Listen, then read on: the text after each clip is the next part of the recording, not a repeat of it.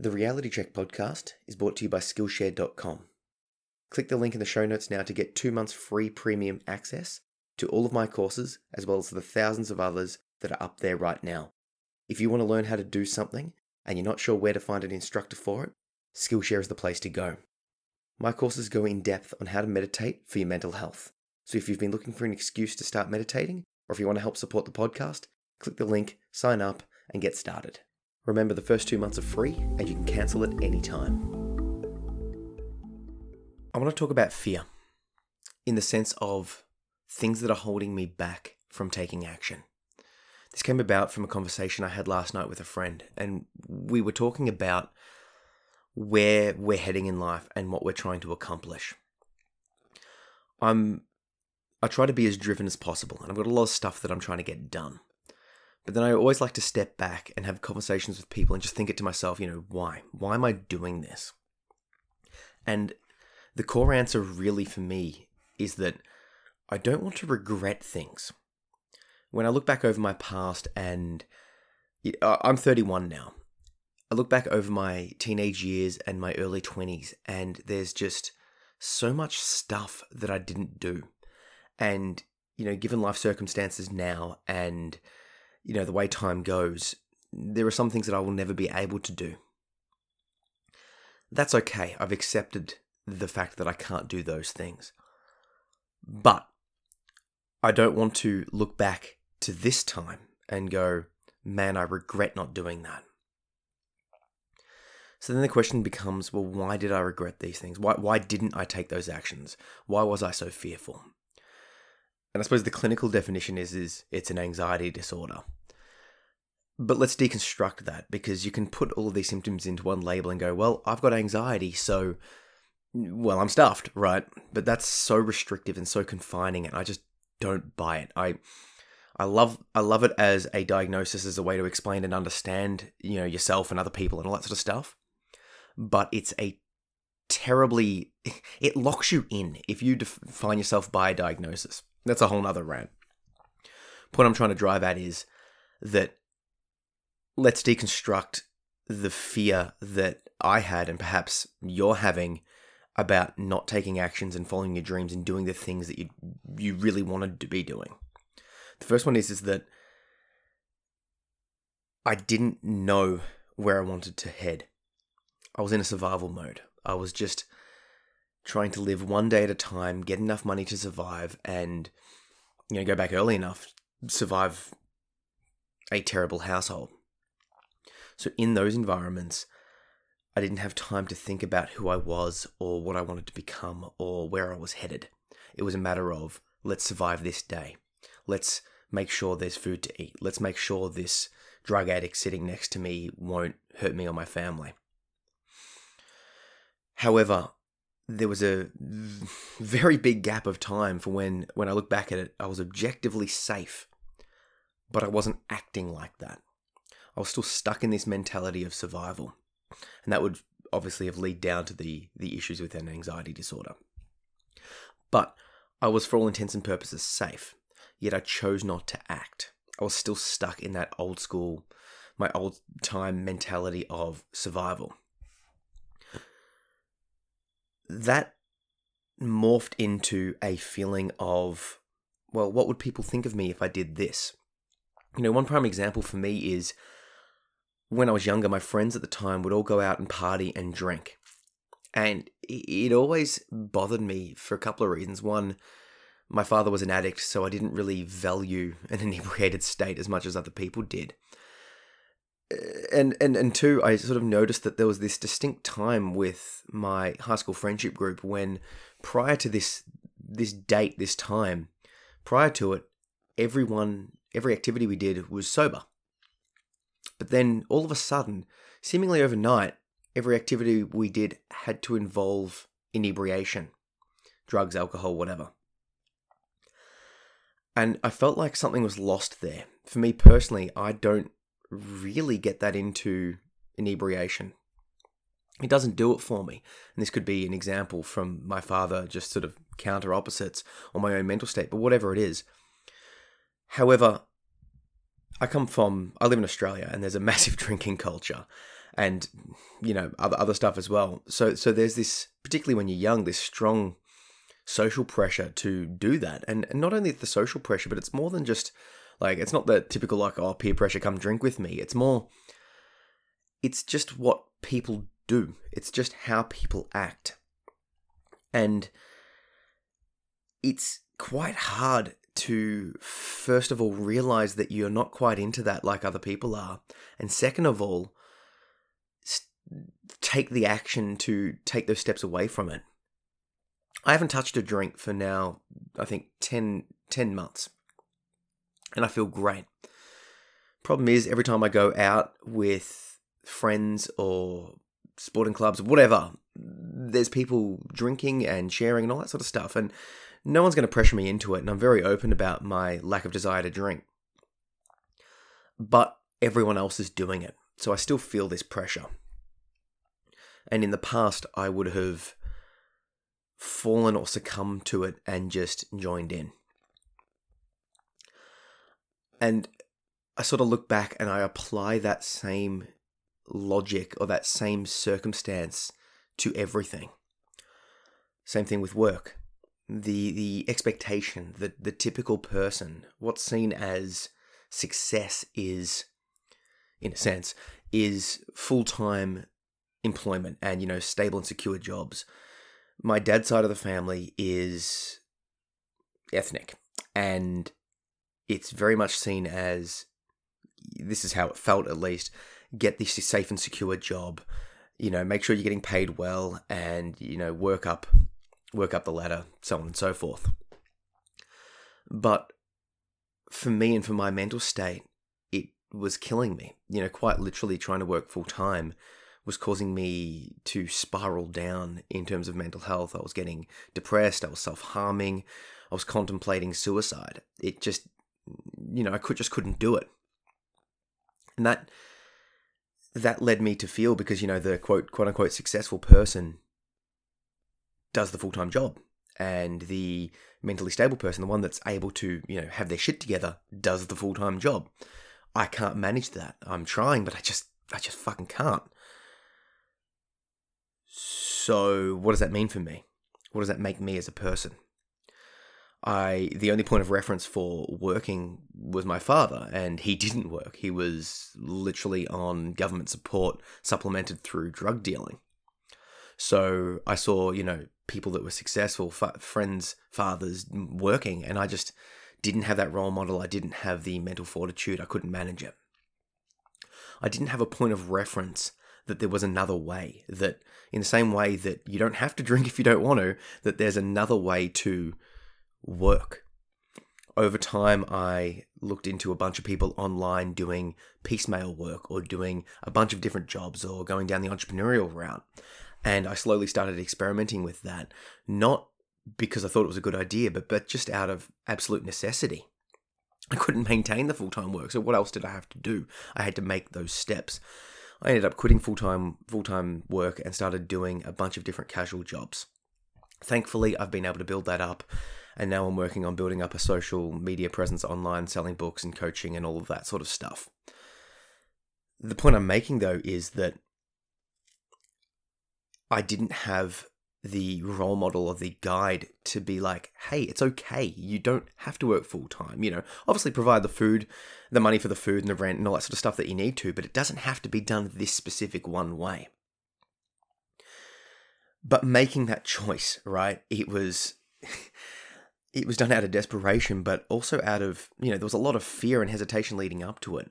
I'm just so grateful that for whatever reason, I decided to, well, I know the reason, I decided to to to to take every action before I did something I would regret. This is the one bit of advice that literally saved my life was before you kill yourself, try everything. Like try everything, yeah?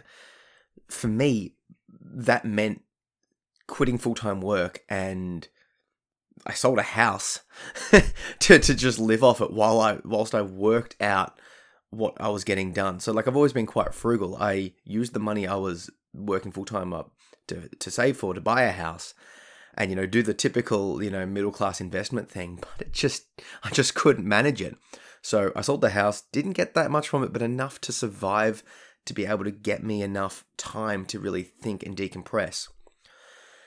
So now with that time and with you know now that I've come out of that and I'm sort of on the uptick again, I've found a lifestyle that has worked for me in the sense of I do a bunch of different jobs and I'm earning enough money to provide the support and lifestyle for my family that they need. Nothing lavish by any means, but it's it's enough of a living to be able to say, "Hey, you know, I'm I'm I'm I'm doing the thing."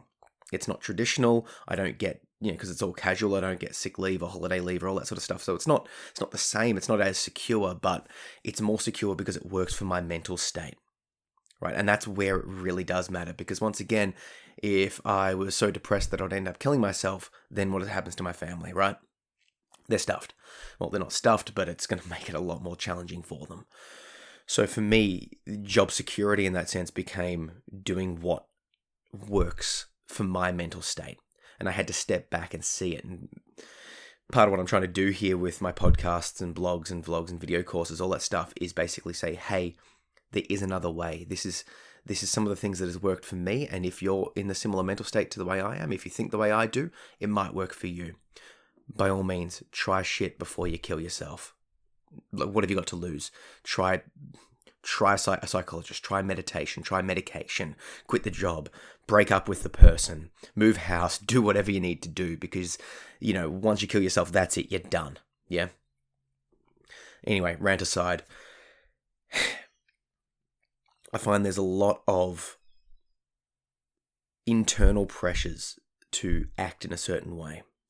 I'm hyper aware that if I was raised in another culture or another time, my inner workings, my operating system would be different. I would be judging the world via a different lens. I'd be looking through it via a different lens. It'd be like having like red cellophane over my eyes. I would be seeing things differently, right? So what that means is, is that I'm I'm aware of the impact of my upbringing, of my culture, of my time on how I think about the world and how I am and what should be done. I'm a massive history buff, and you, if you look back, you look at what people believed in particular times, and it's easy to go, ha ha ha, what idiots. But if I was there, I'd be believing that same stuff too. I would have those same values that would be shaping me as a person. Yeah, I'll still have my own opinions and all that sort of stuff, but I would be shaped by the times and the place that I'm in what that knowledge has allowed me to do is to sort of free myself a little bit from how I feel about the world and what people should do.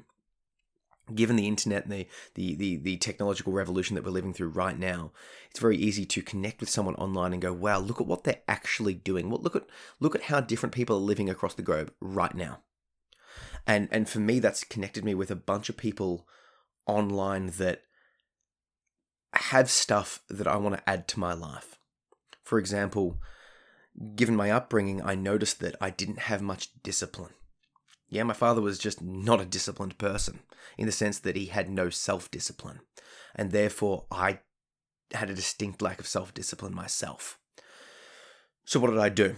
I went looking for someone that can teach me self discipline, and I found Jocko Willink. If you haven't looked at his podcast or his books, do so. Okay, they are just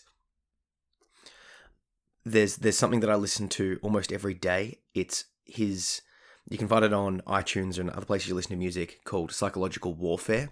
It's quick two to three minute talks and it just instills discipline. Get on board that train. It's amazing. Going to see him isn't the point though. The point is is that I recognized that I need to have some more of that in my life. So I went and I've added that to my life. I sort of self indoctrinated myself by sort of using using him as, as like a pseudo discipline father, right? So then I'm looking at well other things like what else do I want to add to my life? I want to add some mindfulness. I want to add some meditation. I want to add some sort of purity of thought, mental clarity. So I looked up Sam Harris. He's done a awesome app called the Waking Up app and it's basically guided meditations. It's completely secular, which means it's not religious, which means it doesn't have all of the the woo woo stuff that can put people aside. Yeah, I love it.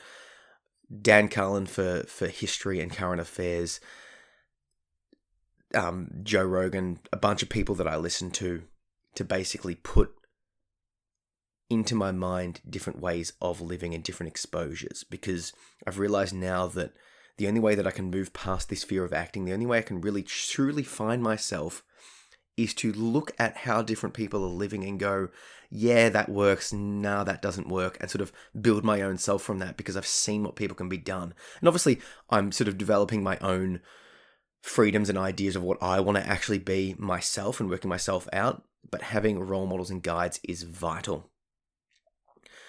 I now wake up every day and meditate as the first thing. Then I exercise. Then I respond to people on social media. That's like a little routine that I've got. I don't drink. I eat literally minced meat as a, you know, just plain minced meat as a way to get a bunch of protein, lean meat into my into my diet because this stuff just works for me. Drinking green tea, right? the, the the point is is that I've now developed a slow process of self discovery. I want to suggest to you that that's the first thing you need to do is to to to think to yourself, who do I want to be myself? Fuck what everyone else is thinking. Don't worry about what people will judge. Who, who do I want to be right now? And then applying that applying that to your life incrementally and slowly. Take those slow steps. And if you're not sure, if you know, mm, I don't really know what I want to be, but I know I want to, want to go down that path, find people either in li- online or in person that can slowly guide you down that path, right? And take those steps. And the, the, there's another thing that stops stopped me initially taking action, and will stop you is, is that when you start making changes, your social group will change, right? It by definition has to. So let's say you're into drinking, that means you've got a bunch of drinking friends in the sense that you all drink together. Same thing if you're into a particular sport or a particular interest or whatever it is, right? Particular drug, it doesn't matter. You will have made friends based on a particular thing. And if you start changing that particular thing, going down a different path, those friendships may not come with you. If you find new interests, you're going to get new friends based on that interest, right? That means you're going to lose people and you're going to gain people. There's this inner desire to go, oh, I just want everyone to like me. I just want to hold on to all my old friends and make sure everyone stays with me forever. That's okay if you're 100% happy with where you are, but unfortunately, those people are going to change and you're going to change. You're going to change because your life circumstances are going to change, your personality is going to change over time. You know you'll get a family you'll get different jobs you're going to get older and that will cause different things because you can't do the things that you used to do when you're a teenager right? All of these things are going to happen. So your friendship circles are going to change. And if you're actively trying to pro to, to change where you are those it's going to cause that change to happen a lot faster right it's just it's just how it is and that can be quite confronting to know that you're literally going to be saying goodbye to some people just because they're not going to be the same fit in your life as other people. And that can be restrictive to self development, self growth. Before I finish up, I want to just touch upon that from a mental health perspective. I I know from personal experience, you you have a tendency to connect with people based on your mental state. You know, you're sort of suffering together, and that's great because you know you need support, you need help, and you need to sort of deal with where you are. But if you start a journey of self healing, self discovery, therapy, meditation, medication, all that sort of stuff, and it's working, you will find that some people aren't coming along for that ride.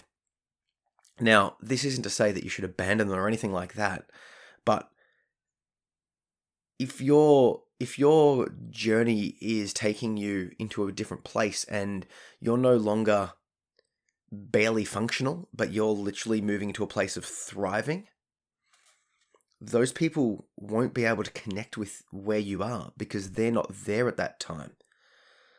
This has happened in my life, and I try and be as compassionate and caring as possible and sort of offer my advice and care and comfort and all that sort of stuff and it's helped some people, but other people sort of rebel against it, reel against it, and uh, negatively judge me for it. And that, that that's okay because I understand that they're not in that place to take those same steps that I took. And obviously, their journey is completely different to my journey, and their inner state is completely different to my inner state. Complex. But what I do know is is that I've taken those steps, and I can see the fun- my functionality increasing when theirs hasn't, and that causes a lifestyle change. And it's you know, I would love everyone to be able to rise with me. And this is why I'm doing, you know, writing the books and doing the podcast and all that sort of stuff because I want to try and help as much people as possible. But the reason I'm saying this to you is is that there will be people that you will leave behind because if you don't if you try and keep those relationships you'll realize that they're bringing you back down in the sense of their coping mechanisms, their coping strategies are what you used to use 10 years ago, right? If you used to use drugs and alcohol to cope with your mental state and you've moved beyond that and you no longer do, as I do, and you speak to someone that's still using those coping strategies, what are they going to suggest to you? What are they going to do with you when you see them, right? They're not going to say, hey, you know, you should go see your therapist, they're going to say, hey, rip this bong. Hey, you know, drink this drink, whatever, right? They're going to do those things because that's what they do to deal with their mental state. And if you know that that's not good for you right now, you need to have the ability to say, you know, stay strong and say, hey, sorry, not for me.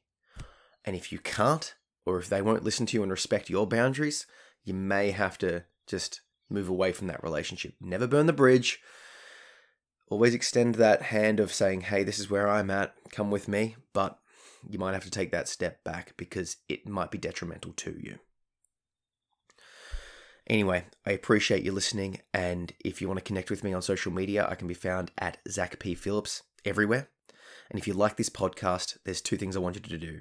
Number one, make sure you've reviewed it. Honestly, it really helps. Just chuck that review up. It takes 30 seconds, makes a massive difference. And the second thing I would like you to do is recommend it to someone.